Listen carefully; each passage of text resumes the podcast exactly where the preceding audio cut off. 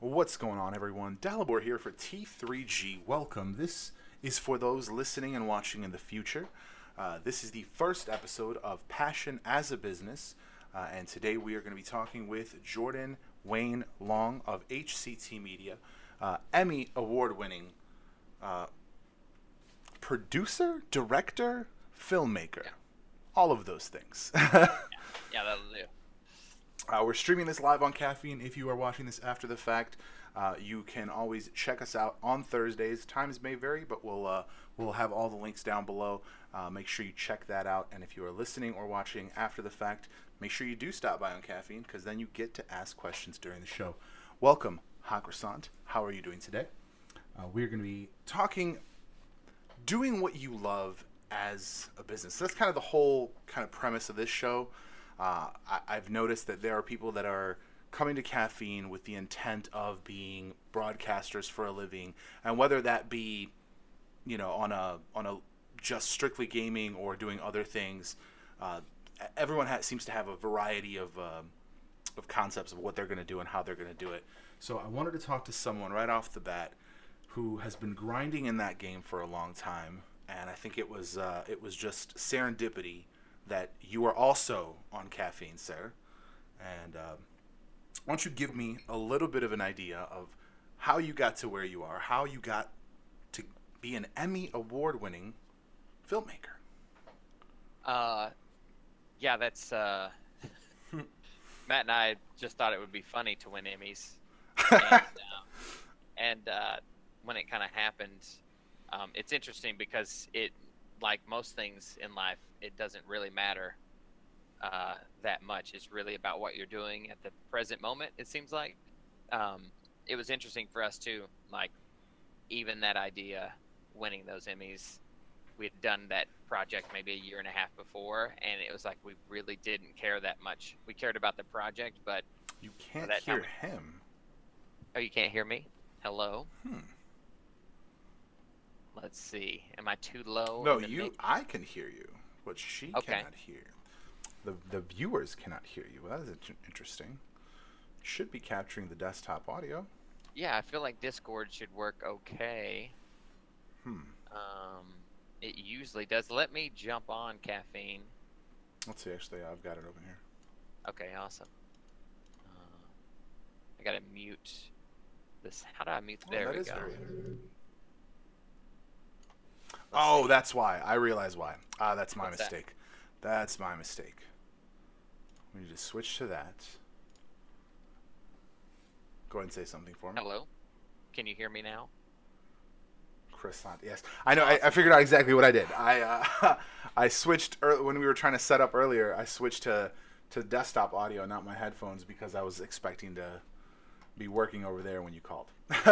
Nice, nice. I Si- like silly this things. is- silly things. this is a perfect example of one of my favorite things like about being a creator is that like we wouldn't have not known this if we wouldn't have took the risk of actually going live and Right. actually like putting something out there and like we wouldn't have known that problem would existed it would have hidden beneath the veil and we would have thought everything was great and that we do everything well but like actually just doing and producing and putting something out there creates the ability like for you to fail.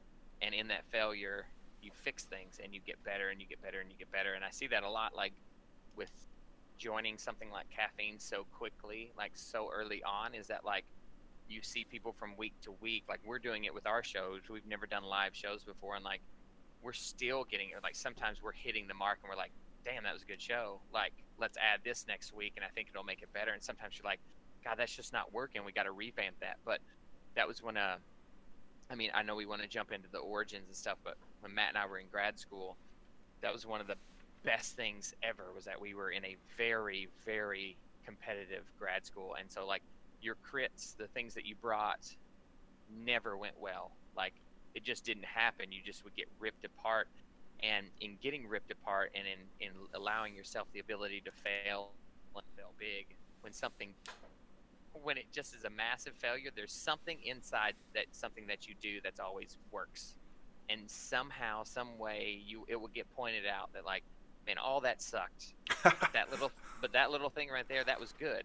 Right. And so you you take that with your tail between your legs and you go back in your lab and you you build on that one thing that works and you bring it back and they're like still sucks, but that and that works. Right. And you're like okay, and so you just you're building these layers and that's what I like about the way we've done it and I probably like that because it's been failure and then mm-hmm. success and like but I love the fact that now I know how that sandwich works. I know everything inside that thing and I know how to repeat it. So I'm not like an overnight success. I'm not someone who got famous on YouTube and they don't know why their stuff works and they'll Right. just make the same thing over and over and over and over and over again because Sure. they don't understand like what made everything great. I think that's the only way you get like great, which we're not there yet, but the only way you get great is by failure and by allowing yourself putting something out there, letting people rip it apart, having enough like passion to be like I'm going to keep going and then eventually like that critique of the audience is so good if you listen to it. If you know where to take critique and where to throw it away and that's a whole nother ball game. But yeah, that's I love this idea. I love when things go wrong when you're like it's the, it's the worst thing on the planet, but then once you fix it, you'll never make that mistake again and and that's always fun. So, Right, definitely. Like. Definitely. No, I love it. Glark Cable, thank you for joining the broadcast and thank you for the follow. Appreciate it. No, I, I, I 100% agree with Hakra-san here. She says that it's a really great explanation, and I, I completely agree. I mean, like for instance, the my webcam seems to be freaking out right now, and uh, that you know that's going to be something we'll we'll have to figure out you know going forward. I know uh, I know turning it off and on works for a little bit, so It we'll does, have to doesn't it? keep doing that. but yeah, That's so okay. so Yeah. now you you you won your Emmys for uh, a documentary that you did. Uh-huh. Um, yeah. What was the first piece of content that you shared with people? Like, what was the the beginning? Like, what did what did you do when you said, you know what, this is really cool. I'm gonna show people. Man, you're gonna get into a bag of weird. I'm not gonna lie to you. um, I don't know if you've looked up much about me, but I, I, I got into the uh, I got into grad school. It's gonna be such a weird explanation, but I, I did undergrad. I, I took two photography classes in undergrad. Went on to be I was in a band, traveled across the country, played Warped Tour, that kind of stuff, and then Oh wow. um, and then was a zookeeper in Kansas City um, and like two and a half years in, I was like, man, I, I'm just like, I have the best job in the world. Everyone tells me that, but like, I'm not fulfilled. Um, and so I kept like using my camera, and I would I would take pictures on exhibit, and I would take pictures when we were doing procedures and things like that that were like dangerous. And and man, I just I, I was just like, man, I think I'm I think I'm done. I, I don't know why I'm not happy, but if I'm not happy, like I, I just haven't found myself yet, I guess. And Definitely. so I, yeah, and so I applied to grad schools, got into a few, um, didn't get into my backup schools, and those are the first ones to come in. And I remember being like, I am worthless. Like, but something I learned from that of not getting in these safety schools was that like I wasn't a safe person, and they didn't like that. And so I got into the schools I really wanted to get into, and I ended up going to this grad school called Cranbrook Academy of Art, and I started making there. And before that, of course, I had made like things in in college and stuff like movies and stuff that like everyone like forgives everything because it's just your friends and like people like, oh my god, I can't made something, and like that's no criticism there. Like that's not real criticism. I'm not. I wouldn't. I wasn't going to advance beyond that because everyone was just so nice. And uh, thanks, hot croissant. Um, but um, the first thing I shared was probably my performance work, and I drug myself behind a car like 14 times, and uh, and then cut that up into a performance piece, and then had my first crit. I had never done anything like that before in my life, and um, it was met with, it actually was met with positivity, and like in grad school, it was like you're onto something, man, and I was like all right so i started putting these things out and i started doing this performance work and that's where i met matt who's the other half of hct media and we started like making stupid videos in between making our artwork. And yeah uh, grad school like was really good and hard for me. And when i got out i got a show um, in portland oregon and they're like what are you going to do? And i was like man i've always believed in like if, like you like i said like if you're to fail fail big So like I'm gonna do something big, and, and my work kind of works. Uh, it's dealing with like post traumatic stress uh, and and and everything that comes along with PTSD. And it, it's not to make sense on Caffeine TV, but you can look at my work um, on JordanWayneLong.com. You can see all my videos, uh, my performance art videos, and uh, but yeah, I was like, I'm to ship myself across the country while locked in a box and uh, playing an online video game. And the rough f- explanation of that is because uh, I actually ended up helping um, uh, with an offshoot at the MIT Media Lab with a video game for the Pentagon because I'd done a bunch of research about uh, how video games block sensors that PTSD patients have. And um, uh, so, like when they play certain video games, they can't activate those like horrific images, and so it like keeps them calm. Mm. So I was just like, I'm gonna Very play cool. out this idea. I'm very claustrophobic. I'm gonna lock myself in a crate. I'm gonna play an online video game that I have a community built around in, which was Lord of the Rings Online. And I just, I was in a, I was locked in a crate for seven days with 23 protein bars and and five gallons of water and a, a place to to pee and poop basically, and that's it. And um, wow. and so that was my first experience with putting something out into the world because my yeah i mean it was nuts. My gallery was like that was in portland was like you're gonna have to get people there. And i was like okay. So it was my first attempt at marketing. I, I talked to a few friends that were really good at marketing. I went in and i devised like a story around it because i knew it was a ludicrous story and i knew people wouldn't understand. And so i sent it out to everything kotaku to msnbc to M- like nbc like it didn't matter I sent out an email blast in the morning, and within two hours, I had like 300,000 hits on my website, and I was just like, I was like, I don't know what to do. I like, I don't even know, I don't even know what just happened, and um, I mean, it was just like on, and my gallery owner called me. He, he's a, by the way, he's a piece of crap. Um, I, I, I did not like that guy, and still don't.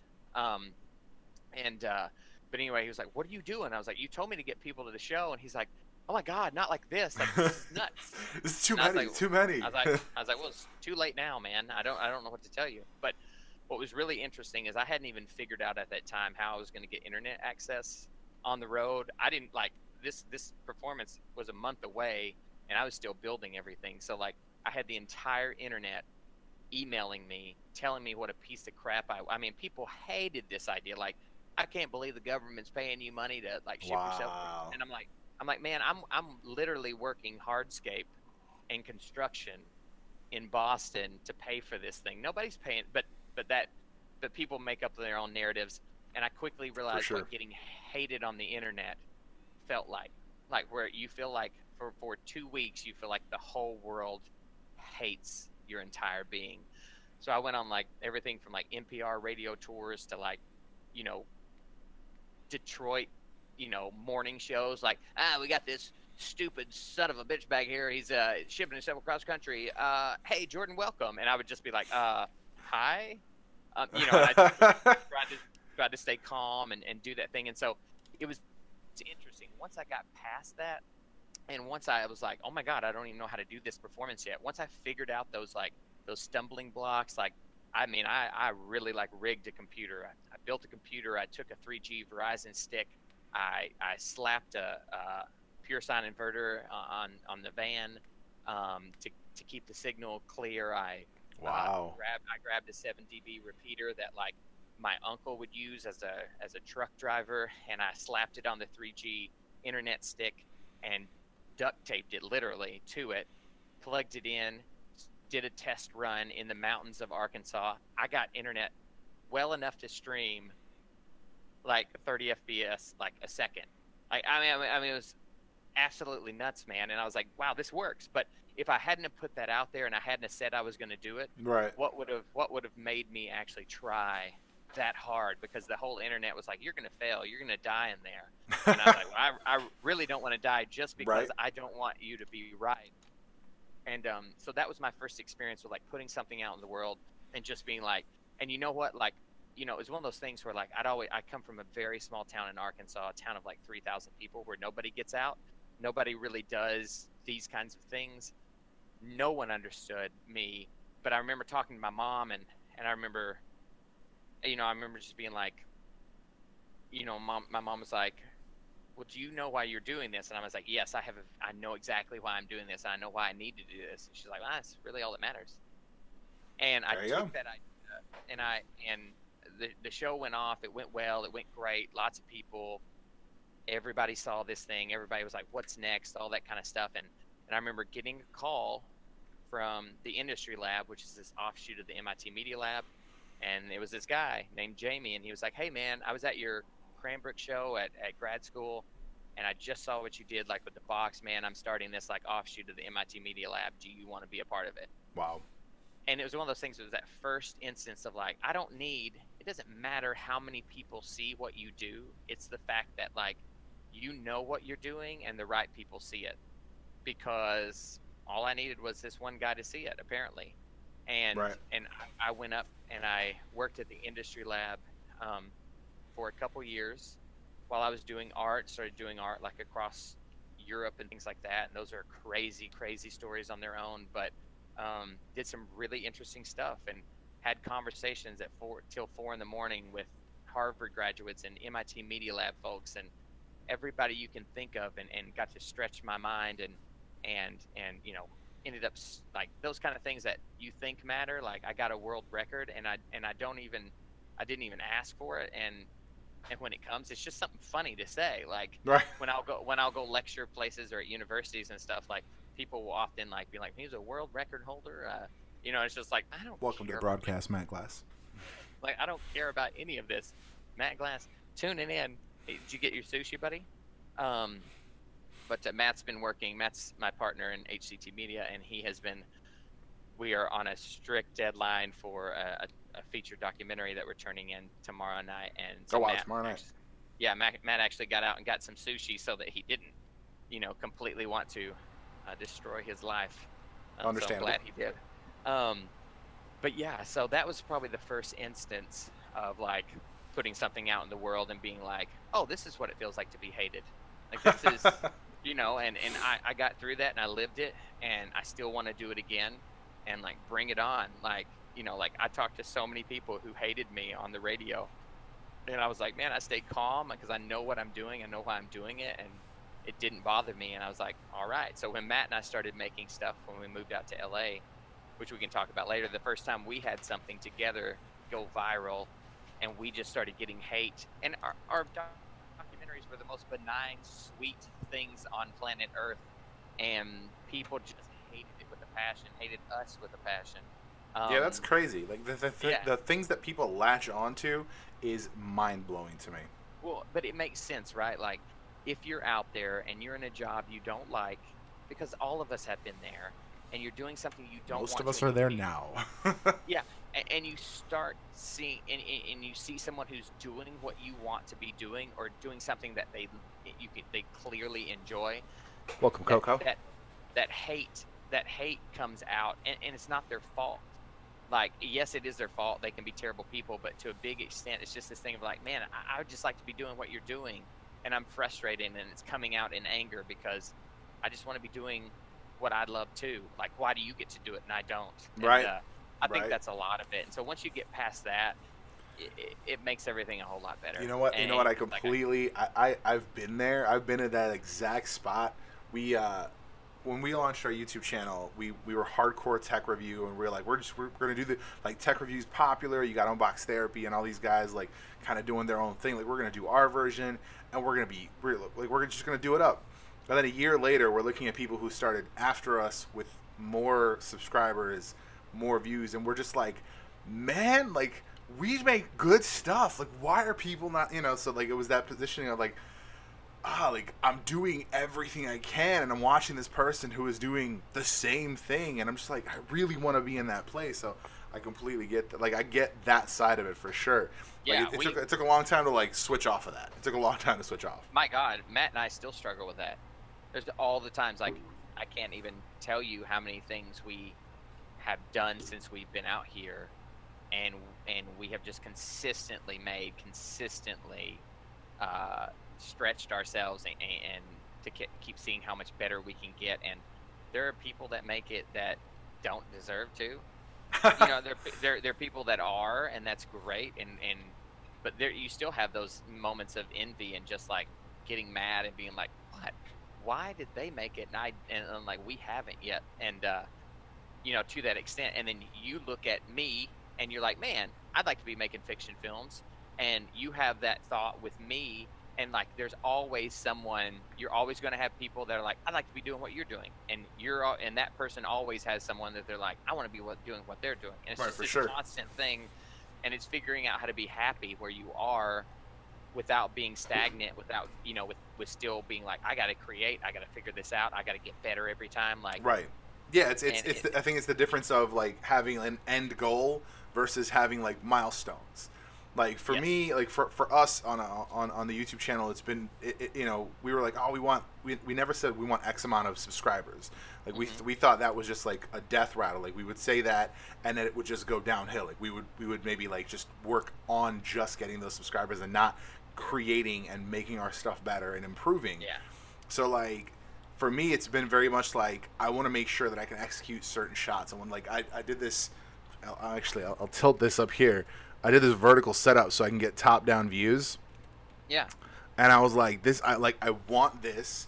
I worked to figure out how to do it, what was going to be the best option.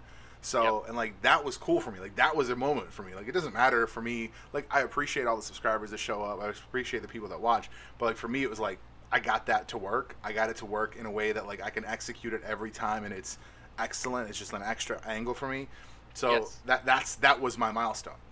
yes and if you look at the work that matt and i have done and everyone else who Welcome, creates Turn. it with us like you will directly see like an arc as we're like we want to try this like our first fiction film uh, that we did like that we really tried that was like not comedy uh, we didn't even put like people talking in it because we were frankly too scared to write dialogue that was serious. We loved writing comedy stuff. We loved doing we are like but it doesn't matter right? Like if people see comedy stuff and it's not good they're just like it's just not a good comedy. Right. but there's something different when you try something for real and you try drama and you feel something definitely. something serious that like if that fails it hurts so much more. And so like you see each time we're like okay now we're going to put dialogue in it. Okay now we're going to do this. Can we do puppet animation? Thanks, can we add some like can we add some like uh, visuals behind that? Can we add some like cg to that? Like and we've just stepped up every time and we still that with our features. Like we just keep trying to up the bar because no one's going to make you up the bar really. Right, Like, exactly. you're, you're, you're the only person that can like stretch you to the limits of what you can do and so you have to constantly be like okay what have we not tried before? What have we not done? Okay let's try that. So like that's brought us to where we are today because you always have that thing where you're like okay next time it's just like pixar right? Like we're going to do an underwater like we've never done underwater. Well let's do a whole film of it just so we have to figure it out. Like that's brilliant. That's you know that's how it has to be. Otherwise no one's going to push you there because they want to be there too so. For sure, for Mhm. sure.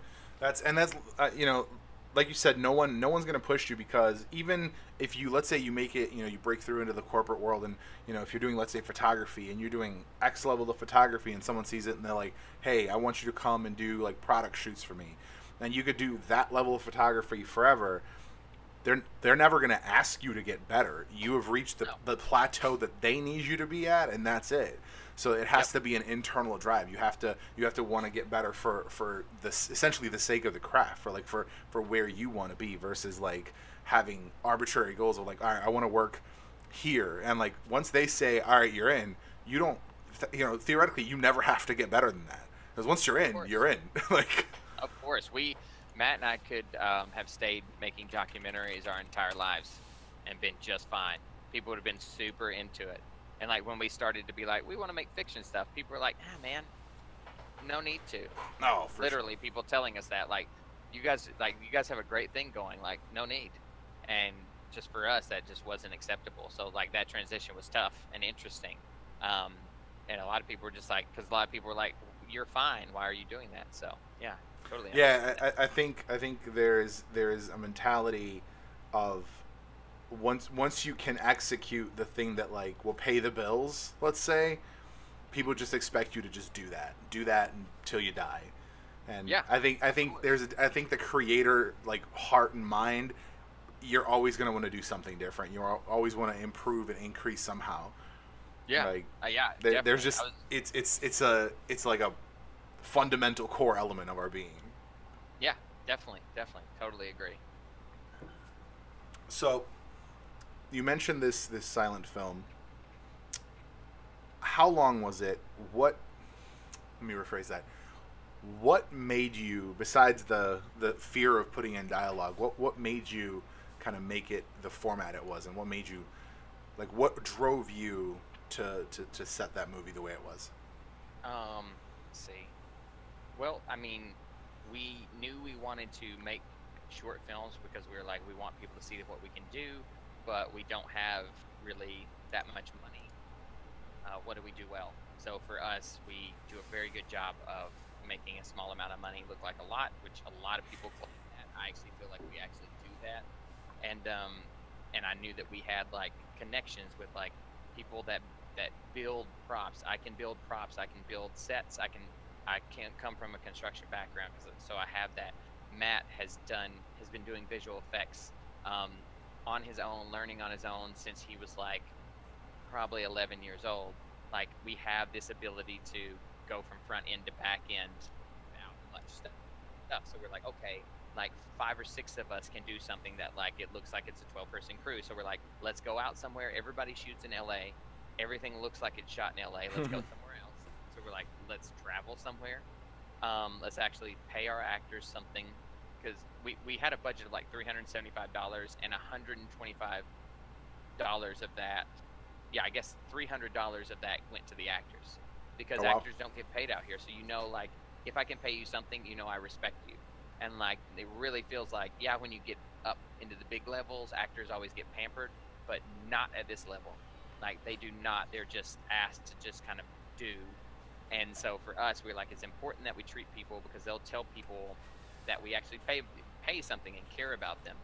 And so we did that, and the rest of the money, we um, we built props, and we did a little bit of like visual effects, and we did some like uh, like track motion tracking stuff and stuff Oh, like wow. that. They hadn't done that much before, and really within that, we do like, can we create a world um, that just feels different? It feels like it's off world for really essentially seventy five dollars. And um, I feel like Welcome, we sure pulled that off, and like you know, we had one of the actors, like we had an actor who'd been on a huge uh, Nickelodeon show, and we had one of the actors from Heroes. Um, Oh, wow. And we only we only paid him one hundred and twenty five dollars a day, but they saw what we did, they saw what we wanted to do, and they That's were like, awesome. we'll take a chance on you guys. And so that was that you know that's kind of what our mindset was like let's just do something a little different and honestly something that drives matt and i so much and like whether this is a good thing or not i do not know. But like when and everyone's every i think everyone does feel this. When someone says you can't do something you're just so driven to prove them wrong and there were scripts that like whether or not they're perfect we knew that they had a place to be made and like we worked with some people that were like didn't feel that way and wanted us to kind of wanted to take our skills and our drive and use them for their own stuff but not really let us share our own visions and so there's literally scripts that we've made that we just did because two people were like you shouldn't make like don't make that and we're like okay we're gonna try really hard and we're gonna make this look good and like there's a short called i hate mondays that is a direct result of that of people I love things. that. By the way, I, Nice, I have not thanks. said enough about that short. I I I didn't get it. I didn't get it for the longest time. Like while watching it, I'm just like, I like why like why is it going? And then I realized what was happening, and I was like, oh my goodness. Yeah, yeah. I'm, I'm. It's it's weird and like, and it's like it, it's n- not perfect, but man, like I'm so proud of how we did that. Like that was our first experience with getting insurance, with using a real shooting location in LA, like um, shooting you know 30 shots a day. Um, we shot that in two days.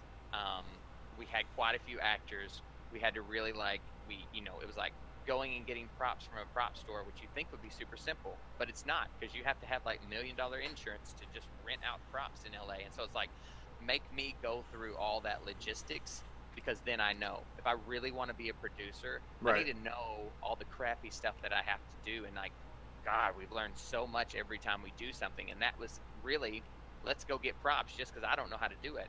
So now I don't walk in there all green like I don't know what's going on. I'm like, yeah, this is going to cost me double whatever it is because, you know, because I don't have like the insurance they need. So I know I'm going to have to pay double and I'll get that deposit back. But it's like all these things that you're just like, I don't know how this works. And Right. the only way you're going to do it is if you dive in and do it because otherwise you're going to be like, ah, you know what? Let's just do it like the same way we did before because that's easy. Right, right. And um, and and you see a lot of people making web series. You see a lot of people making movies, cutting them up into into like web series lengths and putting them out because they're too scared to deal with making a film SAG. Because my God, is it a monster? But like you know, it's like that's good. Maybe that works for them, but they probably aren't going to get any farther because they're too scared to take that leap and be like and, and figure that out all the paperwork and spend weeks on the phone with people just trying to like be like, oh, I did that wrong. Great, now I got to go back. You know, it's just a process. It's like gov- it's like government drive- forms. Yeah, it is, and it's like You're in the wrong line. I'm gonna need you to get back at the back of the other line. Yeah, exactly. And the best thing to know is that like every time you want to quit, if you don't, someone else has quit at that point, and now you don't have to deal with them, and you don't have to like worry about them as competition. And I think like I, we look at that a lot. We look at things that way a lot. You guys are all right. I love it. Um, Yeah. so we, we've brought in some of those elements. I think uh, Hakusan mentioned here the hottest, hardest part of, about following your passion, and I'd like to ask what your what your thought is on that. Uh, what what has been the hardest thing to deal with on a daily, you know, weekly, monthly kind of like, like, you know, is it like the having to make those forms and do, do all the paperwork and all that stuff? Is it is it more so the like? I know we talked the other night, uh, last night, um, regarding some of the insecurity periods where you you're limited in your you know what you can do and your funding and all that stuff. What's what's the hardest part about like truly following your passion? Man, hey Irene, thanks for joining. Um, God, there there are several things about following your passion. I mean, I, we could go on a on a very big, honestly. Like I lost, and and now I'm so happy that that happened. But I lost a marriage because of Oh, my wow. drive drive to go and my drive to do what I needed to do. I didn't know myself yet, and when I went into grad school, I thought I was going to be um, a teacher, and really, and there were multiple other issues but one of the biggest things was like when I started dragging myself behind the cars and like doing all these crazy things, people looked at that Welcome, as insanity, except for the people who knew me and knew that I could take care of myself and knew why I was doing it. And so that, yes, I following my passion has cost me marriage, um, it, but it is it is it has brought me the ability to actually find myself and and to and and for me that's like absolutely priceless. It brought me to my uh, to finding Matt um, and and and doing HCT Media. It it found um, it it has helped me find the people. It found Tara for me. Just like it's been following my passion has brought so much good.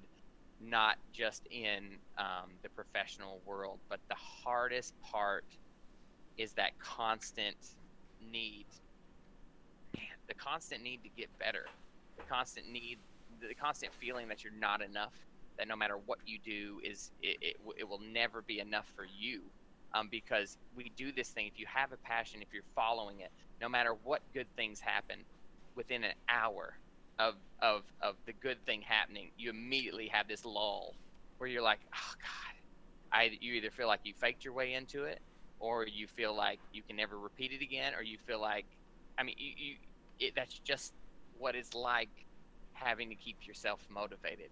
You're always going to feel like that, and I think feel like if people realize that that that's such a normal thing for no matter where you are in your career, like it would be easier. But people don't want to tell you about that. People only want to put up it's that social media idea of just wanting to put up the positive things, like right, just the victories. just the victories, but everyone feels defeat like on a daily basis. And what you really have to do is figure out how to like keep that defeat from really going so low that it just takes you out of the game. Um, always set the trail, never follow the path. Yeah, it's exactly right. Like Surrey, that's and and that's the thing. Like you can ask a hundred people, how do I get to this spot?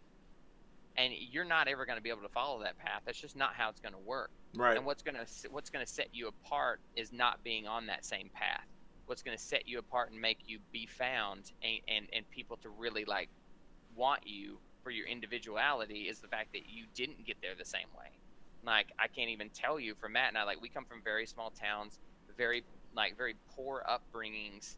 Um, we're the like honestly, there's probably four people in grad school that had to have loans. Everybody else just paid them off like with money. And Matt and I were Matt and I were one of those people that like, but but it's it's our it's our adversity in getting to where we are that will let us succeed more than other people. Like, yeah, we didn't like grow up in LA and we don't know this business, but that's also something that like helps define us and helps us be better. We don't know where other people have failed and so we just go for it. We just run straight on into it, and there's something very amazing about that ability to not be scared because you don't know. And like, if I knew how much work it would have taken to get to where we are right now, I don't know if Matt or I one would have. I don't know if I would have pursued it. I don't know if like when I was comfortable and and either even though I was unsatisfied if I, when I was in this comfortable place because your brain wants that if I would have known all this um, before grad school, honestly, I don't think I ever would have done it. I'd be like, I'm going to lose my marriage. Are you serious? Like, right. I don't know that I would have done that. So, right. If, if you just heard the the rough stuff, would you would you still make the same moves? Exactly. Uh, and here's the thing: I truly believe. I think at this point in my life, I would choose that. I feel like I've, I've I know myself and the things that have happened to me, I realize that those are the best things that ever happened to me because I took that tragedy and I took that trauma of whatever it was, and I was like, I'm gonna make that the best part of my life. I'm gonna make that the moment that I turned everything around and was like, I'm never gonna be this person. I'm gonna go this way. So. Uh, I love that. That's that's an excellent line. That's metal has to be hammered to get stronger. Yeah, uh, that's there's nothing truer than that. I mean, that's that's exactly right, and I feel like I feel like our metal has gotten stronger um, every time. Every time we fight down something that that didn't let us be where we wanted to be, or and you know you always find that you're always like, you know, you're always like, I'm ready to be a director of a feature film, right? And then like, really, you're probably not. Right. And then, and I'm not saying you can't, but like you've got to take those steps to get there. You've got to be like, I got to make those short films. Whew, that was hard. Okay, I got to do that 27 days in a row okay, maybe I'm not quite ready for that. Okay, now I'm going to do it for four days. Now I'm going to do it for seven. Like, right. Okay, now I'm going to jump in and do that feature film. Wow, we got through that. Man, okay, we can do this again. Like, it's just those you you got to give yourself these little victories um, to keep yourself going. And, um, and, and and that's the you know that's something that you have to keep in mind. Like you have to have those small small goals goals for your macro goals. You, you got to have those small goals that you can have those little victories. Matt, yeah, absolutely. It, yeah, yeah. Absolutely. I, I, one of one of the one of the like best phrases I've learned in the last year has been, uh, "Welcome, General Aaron." Uh, one of the best phrases I have learned in the past year has been micro speed, macro patience. Like, you know, you, you I, I, there, we have huge, huge ideas. Like we have, we have this, we had this idea years ago. Before, honestly, before we even thought about doing fiction production, like regularly at all, we had this idea uh, when the show Dexter ended to do a follow up of just this like short form thing with his son after he grows up. And we were like, ah, oh, cool, like we're gonna do that, and we set a date, like it's on the calendar, because we wanted to do it exactly 15 years later. So like the kid nice. grows up, he's like, it's it's him. Um, but then we really haven't done anything towards that. We are just like, we're gonna do this. So We put it on the calendar, but then now we're at a position where I'm, I'm thinking, oh, like that's gonna be a lot of work. Like to actually make that look good and to get the same because that show is I think was done really really well. The production, yeah. like everything was done really really well about it. So I would want to create a good product. So you know, thinking about these little things that we want to do, we want to do these little skits and stuff like that. Yeah. That's something that that is gonna just build, like you said, it's gonna build that. So like when once we finish our first skit and we put that out there next month, that's going to be awesome. Like that's I just that right now that's where my head is at. I just want to get that skit done, and that's yes. it. That's it. Just one single, you know, two three minute piece of fiction. That's it. You know, And then we'll we'll work on that 15, 20 minute short for you know 20, 25 or whatever we set it for. But Right. like it, it's something to build on. Like you know, like I said, micro speed, macro patience. Like I I want to do something huge, Mhm. but you can't do something huge tomorrow. Right. You but got- those arbitrary deadlines Right. are so important because no one like we made our own content when we first started out. We just we were like, let's shoot seven documentaries in and like let's put them out every two weeks. No one told us we had to do that. Right. And there was no indication that that would in any way work. But we just needed that. We needed that deadline so that we actually followed through and we would get to those deadlines and we're like we're putting it out on friday and matt would be like i'm not super happy with the music. And we both just kind of decided like too bad. Like just Right. put them out and put it out market it. And like that's how i taught myself like these videos. Matt was like nobody's going to watch these videos. And I was like, well well that's my job. And so like i just sat down and i was like it was just like combing the internet. And i was like i, I just built a marketing like mind just because I I want this to work so badly. I want what we're creating to, to, to be wanted. And so that's how I kind of started like marketing our stuff. And it was just pure like no one else is going to care if I don't. Right. And so exactly. that's- exactly. that's If you don't if you Yeah. don't do it yourself, exactly. If you if you don't do it yourself, you don't if you don't put the time in yourself, that that is uh, then then no one else is gonna do it for you. No one else is gonna you know like. I, I talk about you know like we're, we're only at a certain number of subscribers and that, like that number really is arbitrary it doesn't matter but like unless i'm out there sharing and, and putting it out it, no one else is going to do it like no, you no one else. I mean, and people Yeah. you know, and there's like you know in, in terms of the internet marketing and all that stuff there's organic growth and all that stuff and like people will share eventually but like you can't count on any of that so at the end of the day you have to put the legwork in because at the end of Yeah. the day you're the one responsible if people do or don't share that's incidental that it doesn't matter Yeah. Man, we're listen. I, I was just talking to Matt and Tara about this idea. We're, we're going to we're keynote speakers at a university, and like we're going to meet all these classes and marketing classes and stuff like that. yeah you was said like, what 14 classes in two days yeah, yeah, it's, it's nuts, and I think most of those are in one day. And uh, wow but you know, I was thinking about like views and like we have like I don't know four thousand viewers on YouTube or subscribers, whatever it is. I don't really care.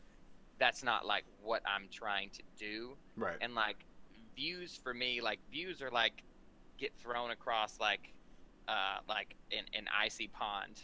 And like and like they kind of matter but they don't really. But what matters is like some of those views sinking down and like penetrating through the ice and getting down into the water below. Yeah. and like that's what you have to do. And you have to create those Welcome that to ability to break through that ice in certain sections. And like when you do honestly like i know you've probably heard us talk about this like our videos that have 350 views like are the most important videos we've ever made. Right. We've spent we've spent months and months and months on a video that like actually close to a year on a video that probably has 400 views on YouTube right now but it has mattered more than anything for our career. And it's like you just have to understand who you're trying to reach. Sure. you have to you have to you have to hone in on getting those people to watch.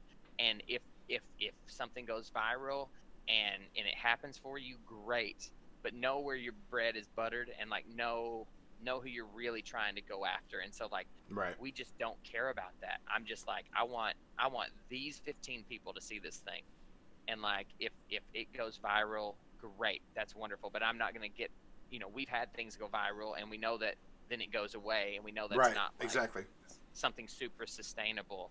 And um, now it's important that you take advantage. Like you've got to always be ready for things to happen. Like that was my biggest thing on the first time that things happened for me with my performance piece is I wasn't really ready for what was going to come next. So like we, I've taken that idea and always had it like in my mind now. So when we make something, I already know what we're going to make next because I know that when people are into this, they're going to be like, "Well, what are you doing now?" right And you always doesn't matter what you did last week. It doesn't matter what you did last year. What are you doing Not at all. now?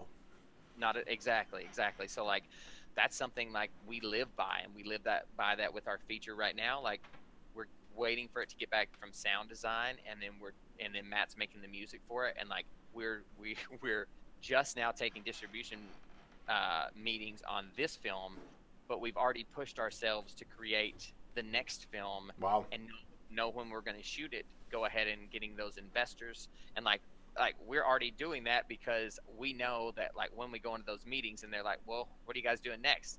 We're not sitting stagnant.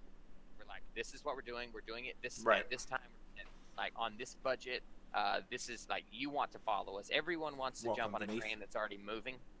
Everyone wants to jump on a train that's already moving. They don't want to jump on a train that's like needs to get started. And like For you- sure. if you have that idea, I think that's like so important.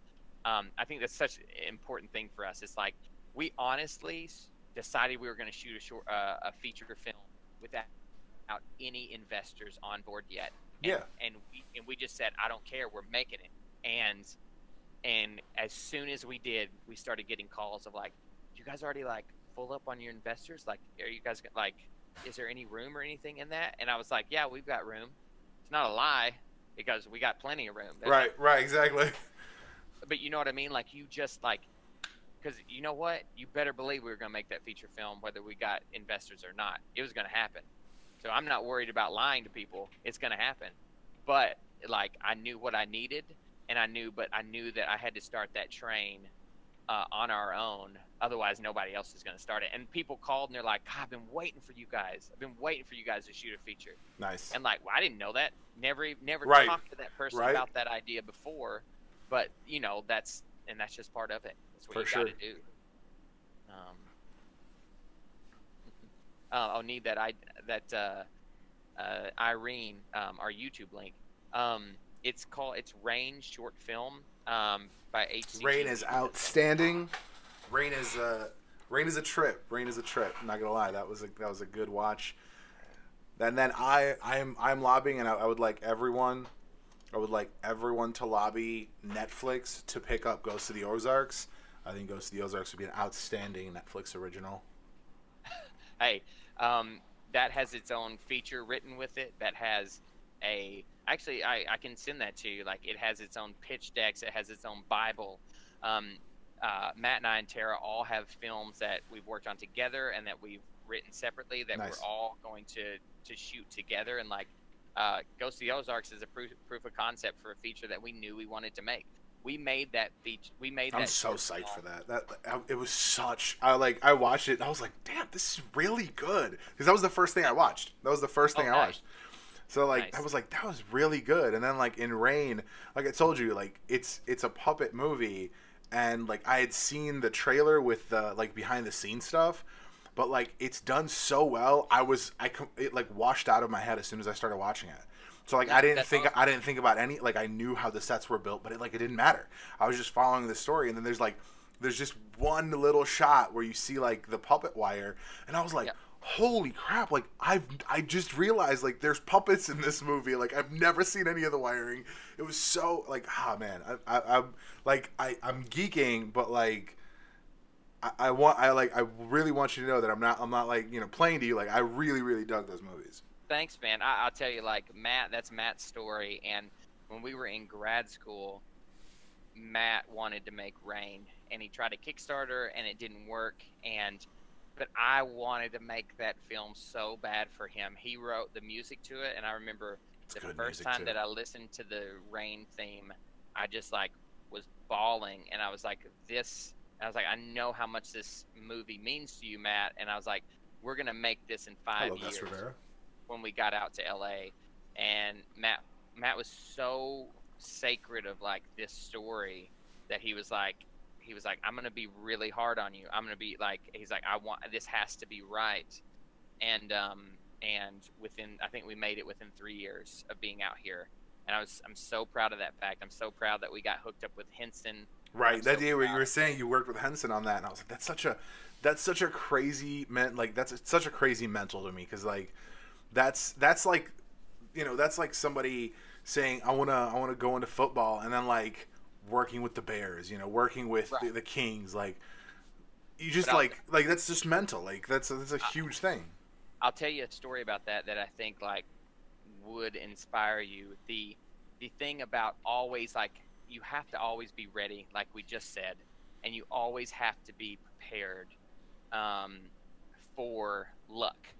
Like there is definitely an element of luck in everything that we do, but what makes you successful is that you're ready for that luck to hit and you're ready for it to happen.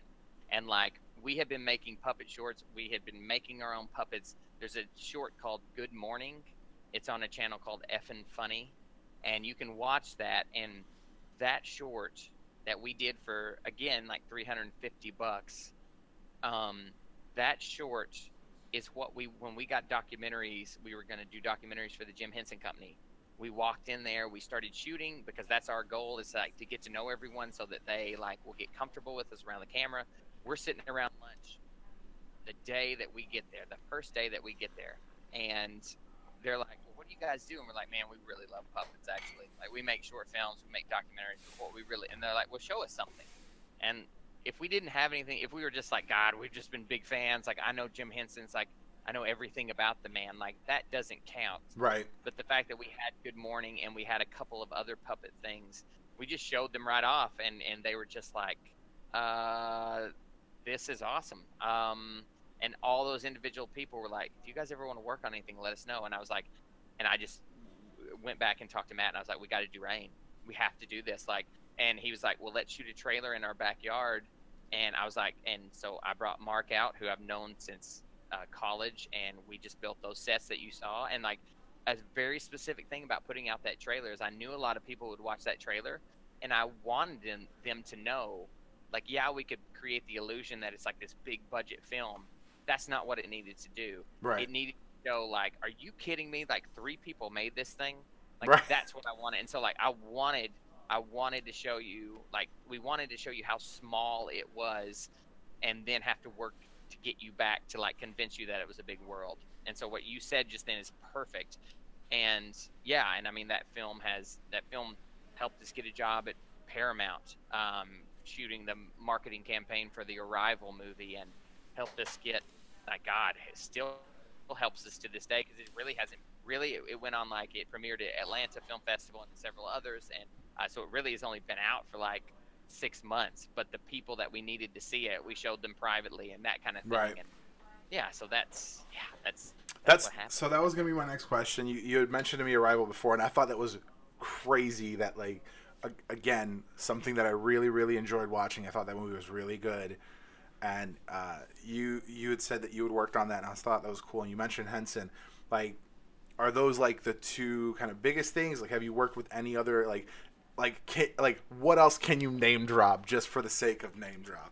Um, well, uh, Matt and I, uh, second unit directed Karen Gillan, who um, Karen Gillan is from Doctor Who and Guardians of the Galaxy and She sure is. Um, she asked us to come and second unit direct her first feature film that she was directing. oh wow! And so last year we did that um, in Scotland. We were over there for about a month and a half um, shooting that. We were not only the second unit directors. Wow. We in, after the first day, I'm very proud of us. No one wanted us to be there because the whole crew was like Scot- Scottish, hmm and so they had to do so much to bring us over. Um, no one wanted us to be there. No one knew why we were there. And the first day they were running behind, and we had to run in and shoot B camera, which they weren't planning on having B cameras at all. And from that day forward, we were on the schedule for B camera every day. So we had to second unit direct everything we had to do, and be B camera, and do behind the scenes because we're so good at doing behind the scenes. Um, Matt did some effects. Matt ended up being uh, a like news host on it because he's a good actor. Anyway, it was that thing where like, Wow. um, and that that film's uh, in Tribeca next in like what two weeks. Um, so that's you know, psyched about that's- that. I like her. Yeah. I, I like her. I'm like one of the seven people that watch Selfie. And like what what Oh, I, nice. what I really like about her is that she she's a freaking chameleon. She's all Mm-hmm. over the place and it blows my mind. Like I watched I watched Jumanji and I'm like, where do I know her from? And I'm thinking I'm thinking I look it up and I was like, holy crap, she was Nova in Guardians. And I was like because like Yeah. she doesn't look anything like herself and then like Yeah. even even more so like again selfie like she's she's a normal human being but like Mhm. the character in selfie is not at all the character that she portrays And in anything else like it's so and- she's so good Yeah. And she's such a nice human being. Like we didn't have a place to go for Christmas, so we uh, Matt and I like spent Christmas with her family when Oh, we wow. were over there and all that kind of stuff. Like she is a very nice person, and we did a job. Now I don't believe in doing a lot of jobs for free, but we did like she needed to shoot a a picture, and she didn't have any time or any way to really do it, and so Matt and I came in and we just like did it for her, and it looked way better than she ever ever expected. And she just started looking at our stuff and watching Rain and watching all these things and asking us to send her links and and then she asked us to do that and that was great and then that created the opportunity when we were in Scotland she had been shooting the circle which is like Tom Hanks and um, Yeah, yeah. Whoever Emma Watson. Yeah, yeah. and uh, and they had to do reshoots but we were gearing up to shoot her film and so she couldn't fly to Atlanta. So we just were the Inverness crew and we shot stuff. Uh, so we're in the circle. You know like we we were the Inverness unit in the circle film. So it's like those kind of things like just happen because you present yourself and you're ready to go and you you just you know you're ready to do it. Right, right. and um, yeah, and and sometimes it's because there's no choice. Like Right. they were like, well, we got no choice. Like, yeah, shoot it, and they're like, okay, this looks good, awesome. Um, and uh you know, it's that thing of like you do often have to be like, you don't know how to do a job until you get there, especially for like jobs like second unit directing or working with cameras you've never been able to touch because you can't afford them. right. Like Red eight K, yeah, twenty thousand and I- dollar cameras. God, like Matt and I had not like we just went to the gear gear shop in Scotland and made sure we got there 17 hours before everybody else and just were like looking up YouTube videos like how do we work like okay all right this is this this is this oh my god how do I put this camera together like ARRI Alexa like Alexa Mini like how oh do we my put god, these, yeah, like how do we put these together how do we do this? And so um, oh Thanks for hanging out, thanks so much for listening. Um, it's been a pleasure. I, I love your thoughts on everything. Um, but uh, anyway, so I mean, I guess we've done more stuff than that, but um, but yeah, I, I guess like name dropping. That's that's the name drops, I guess. That's um, but, that, but see like and I like guess- that's yeah. and that's a crazy. I mean like but you know and that wasn't and that's that's one name, but that was so much work. mhm, so yeah. much and that's just that one connection and like that's like Yeah. you said earlier like you got to be ready for that like if you have if you have that body of work to show when you when you do encounter that one person you could just be like here you go uh, my cousin and i we uh, we had shot a video for he has a, a automotive youtube channel we had Mhm. uh, he, met- he met a, a guy like a local guy he goes to all the car shows he's got a, a lamborghini murcielago and we both liked the car like it was a super cool car and then he calls me one night and he says, "Hey, uh, do you want to come out and shoot the Murcielago?" And I was like, "It's eleven o'clock. Like, what are you talking about?" He's like, "Do you want to come out? We're gonna do it in Rosemont." And I was like, "Okay, like Rosemont's got a ton of lighting. Like, it's it's late, but like Rosemont is a super brightly lit like town." Mhm. So I'm like, all right, let's do it. So we shoot this film at night. Like he's hanging out the back of my Prius with the camera, recording as we're driving. Like just kind of literally last minute. We're like, Mhm. like hanging things off the car, GoPros just to get shots. We, we put, he puts this film like he he did all the editing for it, and then it was this really cool video. We're hanging out. We went to get ice cream at like the local like best joint and this guy walks in and he's kind of like eyeballing me because I was like doing daily vlogs at the time, and I've you know got my camera with my tripod, and he's like, you know I've got a better better tripod for that, and I was like, "Wh- what? Like, who who are you? Like who are you, sir? And it turns out they're you know, like him and, and his buddy. They're local. They make like accessories for GoPros and cameras and stuff, Mhm. which is actually what that the mount up there is nice. and they come through they're like oh this is like this is like our thing this is what we make and i was like wow this is like really high quality stuff and blah blah blah and then they're like like do you have anything else to show us because we had shot the the the ice cream shop has like car shows there so we had shown the owner like hey here's some here's some videos of the stuff we've done and this guy's like wait wait wait is this the guy like are these guys that do the the car show videos because like the owner's been singing our praises apparently at that point That's awesome. so it's Yeah. like we're Yeah. like, yeah, that, yeah, that's that's definitely us. And then we show like, you know, they're like, do you have anything, you know, like recent or whatever? And we pull up the, the Lamborghini video. We had just finished like I think two, two, three weeks before. We show him the Lamborghini video. He gets like there's you know he, it, it's edited to the flow of a song, so it gets to the drop and it's just this like super quick switch over with a couple Yeah. awesome shots. he puts the phone down. He's like, "Listen, here's what we're gonna do." and I was like, "Yes, Yeah. yes, this is amazing." Yeah. So like our first commercial gig came out of that. It's like it, it's yeah, like you said, if, if you're not if you don't have the body of work, like we did it on a whim at eleven o'clock at night, like no permits or anything. like we're just like, let's do it. Let's just do it quietly and disappear, disappear into the Yeah. night. Exactly. Exactly. Crazy.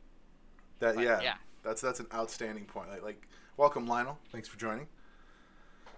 So I see I see your rig back there. I'm Not gonna lie, you mentioned that you, you did the you did the the the the uh, arrival stuff uh, super low budget.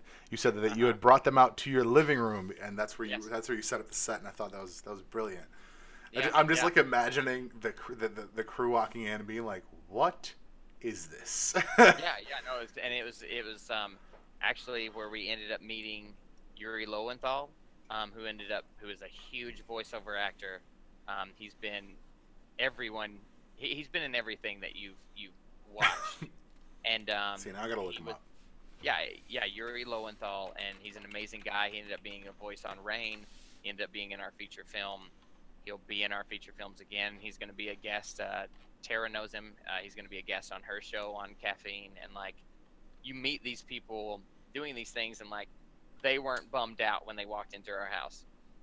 Because one thing that we did is we like, yeah, the set maybe didn't look perfect, but we knew how we were going to shoot it. Right. And once we, we got them in front of the camera, we shot it. Matt went and color corrected it like immediately and came out and was like, "This is what it looks like." And they're like, "Oh, That's okay, awesome. cool, awesome." And They're like, all right, all right.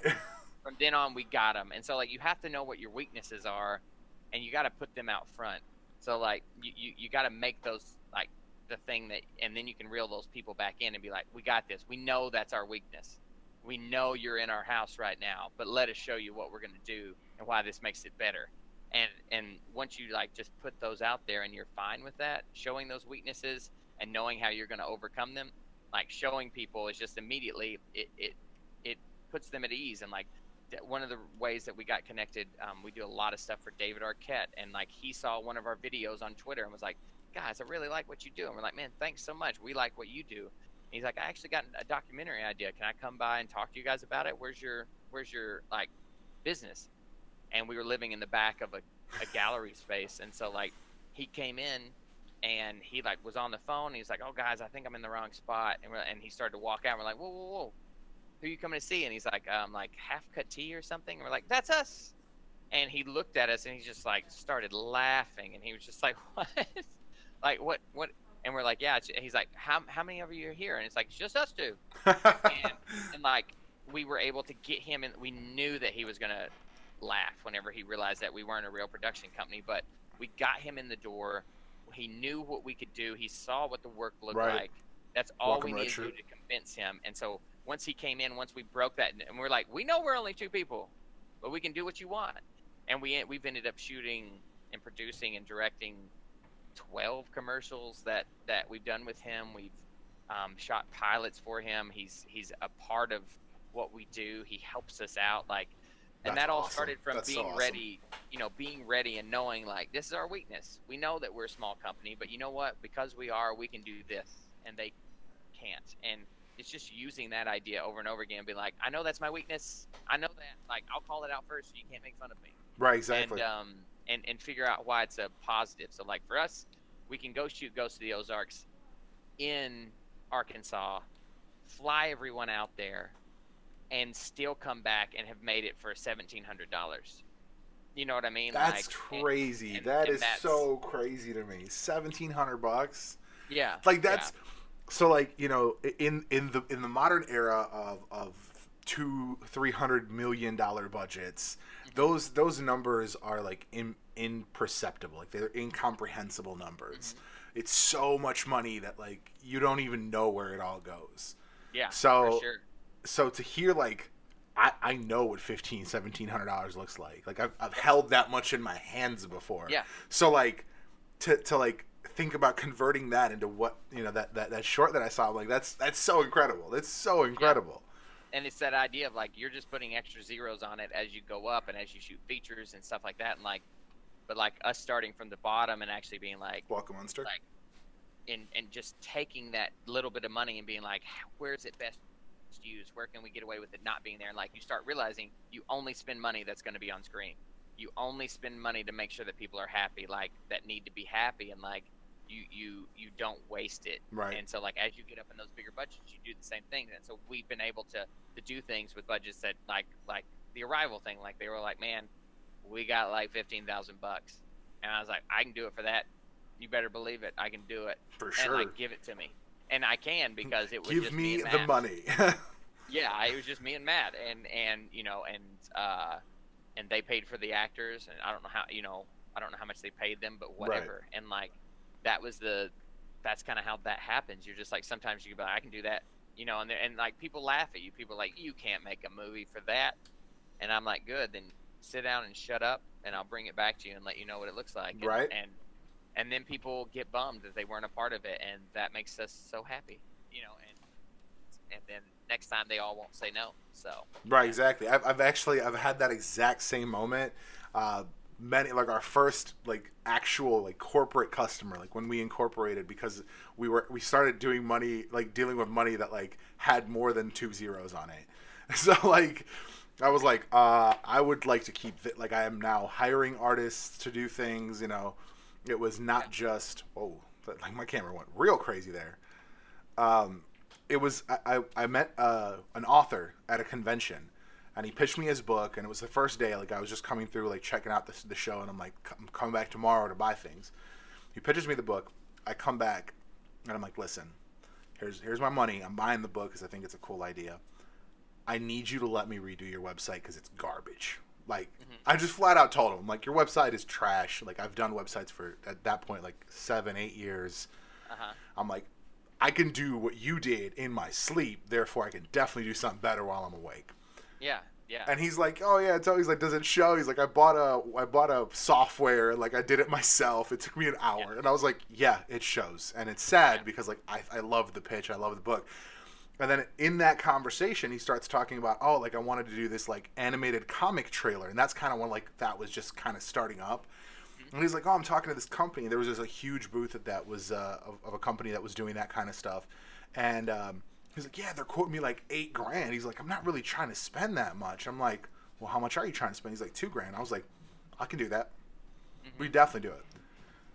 I learned more about Premiere off of that single single exchange just for the fact of man uh, how do i like get things to look like they're animated even though they're still images and like Yeah. we took this you know we, we i just said yeah we absolutely do it for that much and then we did that and then he said cool and then when he when he put a second book out he said i'm trying to do this again i hired someone who knew what they were doing in after effects and you know we we es- escalated that game so much higher that like it made sense. It made sense. Yeah, like I was like, cool. This look this looked good enough for like an initial, but like this second time around, it's got to be better. So like we went with somebody who, who who knew what they were doing, and like you know the price tag was a little higher, and he understood that, and like it's all it is. Yeah, and that's important that to be able to price yourself at what you are worth is the hardest thing on the planet. And I think we talked about that last night a little bit. Um, but yeah, it is it is it is so hard to know that you're worth an amount of money. And like you know, Matt and I each year we can come take down, a we take a challenge on on our own, and like you know, this year was like let's start paying ourselves an actual salary. Like let's start figuring this out. How does this work? And like you just keep building on things, and and before you know it, if you don't stop and you keep creating and doing the best that you can, like you'll get to a point where you're like, wow, I'm, you know, I'm, I'm making it. I'm, Right. I'm doing something here, and like, and you, but but it's so hard. Like, value the time that you put in, and like, yes, you're gonna have to work sometimes for ending up being minimum wage because you put so many hours into it. But like, get what you're worth because somebody taught me one of the best things they ever taught me about selling videos, and this works for anything. It's like, I, like people were wanting to buy our videos, and like, I was like, I don't know how much to charge for this. And we just happened to be meeting with a guy that we were uh, shooting, and he was like, charge him X amount of dollars, fifteen hundred dollars. And I was like, man, I was thinking like 400, 500. And he's like, no, you need one person to buy it at 1500 but you need like, you know, like three people to buy it just to match that one. And he's like, you're not going to get them all, but you're going to get, you know, it, it's going to work for you in the long run. And so I took that. This is when we first started out. and I told people no, and like he's and and, and David had been in and, and he'd been in the business for a long time, and he was like, do not sell yourself short. You are worth it, and like just having hearing that like, and as soon as people started buying it for fifteen hundred bucks. Uh, and this was just for them to use it, something we had already shot, Right. like already, already been on the internet, already been on YouTube, and like they were actually paying that price because they're like, I'm using this for a show in Belgium, and like it's it's seven minutes of content. Are you kidding me? Fifteen hundred dollars is a steal, and like you know you you don't realize it. like even though like they YouTube has seen it four million times, Right. there's a lot of people out there. And so like I was Right. like, wow, I can sell I can still put stuff up on YouTube. We don't monetize it and and Oh, and, really? like, because it- no, uh-uh. and and then like we just were selling them like overseas to different countries and like if I hadn't done that, if I'd have started selling those for what I thought I was going to be, which was like 2 to 500 dollars, I would have had to have like gotten like 10 people just to reach the amount of like one one Right. sale because I didn't know what I was worth. And that's the hardest thing to figure out and it's hard to be like that's why like people have managers and agents because that Right. manager and agent will fight for them. But like if you're going one to one, it's so hard to like negotiate that price and be like, God, when you sit down and think about it, like, man, that seems like a lot of money. I understand that. But if I break it down for you, just understand it's not. And you know what? Not everybody's gonna go for that price. And they're Sure. gonna, some people are gonna be like, ah, it's too much. And you just say, Hey, I totally get it. God, I hope you get this thing done. I hope you nail it Right. and like truly be happy and true like don't be like angry that they don't give it to you just be like man i really hope you can find somebody who can kill this for you. Right. it's just not me because i'll kill myself doing this for this price and it benefits you way more than it benefits me. Sure. and it's like i can't do that over and over again or i'll never create on my own. No, exactly. I, I, irene yeah you have to know your worth and you have to know that you're worth something because no one else is going to tell you that. No one else is going to everybody wants it for a deal Right. and everybody knows what you're worth secretly, and they know what they they Right, they exactly, you. for sure, for Uh, sure, exactly. Because they, they've they've already done the the reason they're looking for a deal is because they've already done the research. They know what the price is at the, the the whatever level, and they know that they can't afford that. So they're coming to a different level just to find someone who's gonna not know that. They're gonna not know the worth. Man, So- I'll, I'll tell you this this quick little story, but like I, I won't name the company, but it's a company we love, and they asked us like if we wanted to shoot some behind the scenes for them, and we were like yes, but you know what? We we we Welcome, we, Deno. we were bigger at this point and we were like we know what we're worth and we know we know what this needs to be and we quoted them a price. And they were like man this is way too much. And we were like we totally get it. You know we love you guys but we Right. just can't do it. For and sure. the whole time we were like god did we make the wrong decision? They're just going to find someone else. Oh my god they did find someone else and like literally like a week ago we heard from the inside how much those people are hated and what a terrible job they're doing and it's like Wow. it's not and, and i and i feel bad for them right. because i and and, and but i i'm so happy that that there was a little bit of validation there like you know what you're getting man and i know this is a lot of money but like in the end i'm not getting paid that much for as much as i'm working for you and like you get what you pay for you really do and um yeah anyway like that kind of validation every now and then be like you know what I was worth that price. I felt bad about that for a couple months, and I Right. felt like I really screwed something up. But you know what? No, like I would have been so mad at myself if we'd have been working for seven months and and and done it at a price that wasn't realistic. Right, for sure. yeah, yeah, Yeah, so- because that because that would have that would have eaten up your time. You could have been doing something else. Potentially, you could have had client work that paid you know, that that the money that you needed, the money that you were worth. It. It literally made us end up going like, let's go ahead and shoot our feature last year, and so we did. And if we would have had that, we probably wouldn't have had that drive to be like, let's go get investors, let's go do this this time. Right. and you know and so you got to always think of those things like all right i didn't get that thing you know what it's probably a really good thing and it usually is um, if you're on the right track you know who you are and you know what you're going for when you say no to those jobs or those no or those jobs aren't given to you know that it's probably i just look at it in a way of like all right.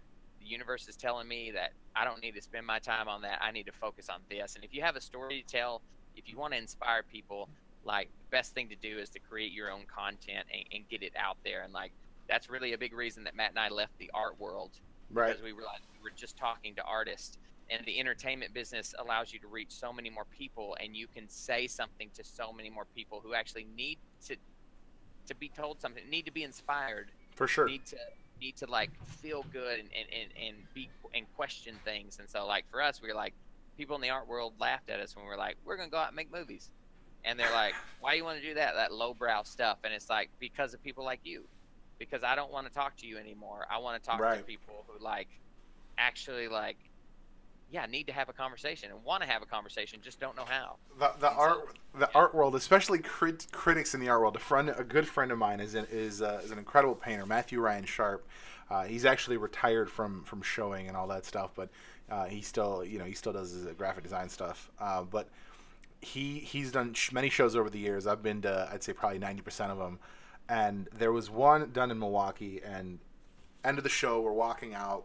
Like I drove up with him, so I'm leaving at the same time he is, and it's like the last guy there, you know, and he's got some stuff to say. And like we're talking there 15, 20, 30 minutes, and this guy ends up just doubling back over everything he's saying. He's he thinks he's like on this next level, you know. He's like, "Oh man, like you know, you really can't go into art with judgment, blah blah blah blah blah." And then he's like, "I really don't consider Dali an artist." And I was like, "You know, like 3 minutes ago you said no judgment, but now it feels like you're judging." So it's like it's the a pe- funny world the people who who've got some stuff to say about art have always got a lot of stuff to say about art.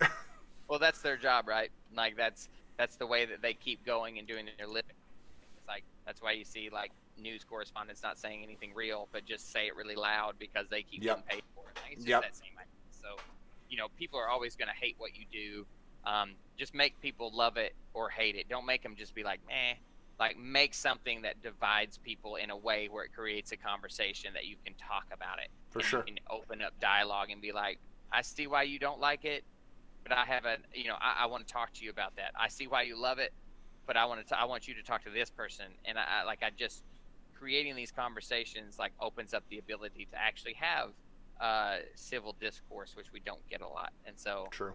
I don't Very know. true. Like that's we we have a lot of things that we want to say. Are we more important than anyone else? No, but we we we do feel like we have things that like will positively impact people and at least inspire them. And I think that's why we get sent to universities to speak a lot because we come from a very like a background of of, of small towns, not a lot of money, doing our own thing, making it happen, and like we want to show people, we want to tell people how to do that, and and I think that's a reason that people like to hear us talk and and that kind of jazz is they they feel like I can do it too because they can because we're no different than them. We just don't stop.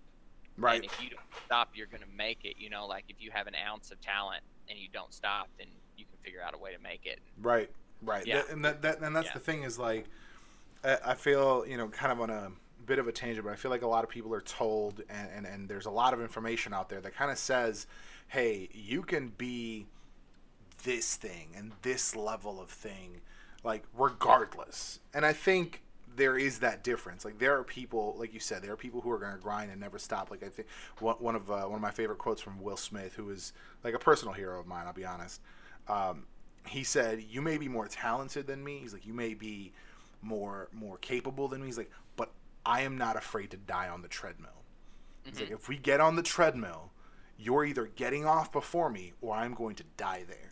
Hmm So it's it's he's like I'm willing to work more than you, guaranteed, regardless. You could be better than me, you could be more talented, more capable, but at the end of the day, I'm going to outwork you. Yeah. And I and I think a lot of people don't hear that when they hear a lot of the talk of, oh, you could you could be, you know, you could make you could make movies, you could make you can be an entrepreneur, you could be, you know, like oh, there's a lot of talk, you know, these days and like people like streaming, for instance, like we're we're on caffeine. Broadcasting, streaming is a huge, huge thing. There's, you know, there's people making just huge moves. You know, million. What was was it like? Just the other day, there was a hundred broadcasters. They did a game of Fortnite. It was uh, this number may be wrong, but it's over. It's over the million mark. It was like. It was, no, no, no, no, no, no. That oh, was no. that was so that was the first one. That was the that was the first record, and then like a week later, a hundred broadcasters. So this way, well, this one dude did the, the actual broadcast, but him and ninety nine other people who broadcast who are like known in the in the gaming world, all did one game of of Fortnite together, and they had like two point five million concurrent viewers. like Yeah. was ridiculous. Like the numbers are insane. So people hear Yeah. that and they jump on. They're like, "Yo, I, I love playing video games," and they get on, and it's like there there's there's levels to that. There is like how much talent you have, but there's also how much work you're gonna do. There's there's so much that goes into it. Everything, yeah. There's just so much that goes into it, and this is a, you know in every field and everything that you do. You know, I, I could I could make unboxing videos and just make a, a overhead camera of me unboxing stuff for the rest of my mm-hmm. life. That's only going to get me to a certain point. But if I keep working to make that exact thing better and better and better and better, then you look at somebody like uh, Unbox Therapy, which I don't know if you've ever seen one of his videos, but like I think so. Yeah. it's gotten to such a ridiculous degree. Just the other day, I watched, and he got sent like in this like rolling case four very special edition phones, and it was like you know the, the case rolls in on the table, and he opens it up. It's this like you know secret agent thing. Like it was like you compare that to one of the early videos, it's like a whole different ballgame, whole different ballgame. Because he stepped, he stepped, yeah, consistency, and he stepped up the game every single time he put he hit the record button. For sure. So, For and that's that's the thing is like there's so much that goes into any field, any anything that you do, and I think a lot of people don't hear that when they hear like what you can be. Right. Yeah, for sure. It takes a lot to get there, and none of us are there yet. We don't, you know, like we're all just trying to get there, and we're all working toward a goal, and and and that's what keeps us being creators and, and keeps us being passionate. Is just like never being satisfied with ourselves. You still have to like be okay with yourself and and know that you're of worth, but like we'll just never be satisfied, and that's something that keeps us going, and will continue to keep us going. So yeah. for sure, for sure. One, uh, I guess, kind of final-ish topic. I would like your thoughts on the future of film, the future of filming, filmmaking. Um, I know there is a lot. There's a lot of speculation uh, on the technology side of things, kind of where things are going. Uh, you know, 8, 10, 12, 46K is coming, I'm sure. Uh, there's only so many definitions, and I don't know where we coming up, keep coming up with new ones. Uh, what do you what do you think? Um, do you, do you think something like VR is going to be an interesting space to, to work in? Do you think recording uh, 3D like full experience kind of situations? Do you think that's going to be? I don't want to say the future because I, I feel like the two two dimensional like like you know screen film is going to be always there. There's always going to be a place for it because not everyone people get motion sickness and all these other things. Um, but do you think that's going to be like something that you'd want to play with, and do you think that's going to be something that's going to be important? I think that I'm going to do the biggest cop out answer ever. um, I think that storytelling is storytelling, and I think that that trumps everything. And I think okay. you you see like there's a great uh, VR film at Sundance, which was this like uh, a couple years back, which was like Matt. I don't know if Matt's on. He's probably working on the documentary, which I'm gonna have to jump back on. But it was this basically this experience of like you were riding in a car. I'd be a weirdo if I was still here. Um, You would uh, be. and, and You Matt can be, probably sir. attest to this. Uh, it was like it was supposed to be like this person riding in a car, and like your friends roll up to this convenience store. They go in, and then all of a sudden, they start robbing the convenience store, and like, and like you're in this car and you don't know what to do, and like you start hearing like police cars like coming from far off, and like you have to make these decisions, and like I Oh, think wow. that, like on, as on a VR level, that film does everything that VR can do. It like puts you in a position like where do you hide, what do you do, what story, like everywhere you look. And I think that's very hard with VR. Like you always get these things where you just like Google Nonny De La Pena. She does VR journalism. Okay. Awesome. Like the like that's a great one, Matt. That's Um, crazy. Yeah. and uh, you know like i think vr just lends itself to certain kind of storytelling better but people who push it on itself aren't going to do a good job and it's just going to kind of like fade off into something else but those people who really do it well they'll stick around and they'll utilize that it's like people who shoot movies on iphones we know that those iphones are, are like $7000 iphones because they've had have so many attachments Right. them, but I love that's that's always my favorite. Is shot on Yeah. a Samsung, shot on an iPhone, and then you zoom Yeah. out, and then it's like camera, gimbal, drone, like. Yeah, but it's like, eh, like people have been telling stories. Like bards have been telling stories for ages that have enthralled people. I can I know a guy right now. I can't think of his name, but the guy who came to Overlook who like just told stories. Just Clay. just anyway. like verbally. Yeah, like verbally. Like his name's Clay something, but he just sold he he sold one of his like verbal story ideas. Like it's being made into a TV show. I just saw this like two days ago. But like like it's because he's so engaging and he just knows how to tell a story and he writes a good story and I don't like awesome and and I don't think that like I don't think it matters how you tell the story. I think like if you look at something like Moonlight, like you can look at Moonlight and it's such an amazing story, but like there are out of focus shots. There are like it's not like a perfect movie, but it in that regard, but it won the Oscar because it's like such an enthralling, such an amazing story, and like that's what really eventually will trump all. Whether it gets the awards or not, that's beyond the point. Sure, Like, sure, sure. A story that's really good, like it doesn't really matter. You still enjoy movies that are in black and white that are just really good stories. Like you still hearing, you still love hearing like a grandfather or your a parent tell a story that you like just love hearing like that that captures you and that engages you and i don't know what the future is like we'll chase it like matt and i are not opposed to to any kind of technology um as long as it like befits the story and makes it makes it better Sure. um, but there's no reason to just use it to use it. Um, that's why you see stuff like, man, you got enough drone shots already? Like that kind of thing. like, you know, like, oh man, is this MTV Cribs? Like, why is everything on a slider? Like, sure, it can be, but it doesn't need to be. right. And like, just because you have a different tool, just because you have cameras that can like focus everything at once, and then you can pick how you want to rack focus.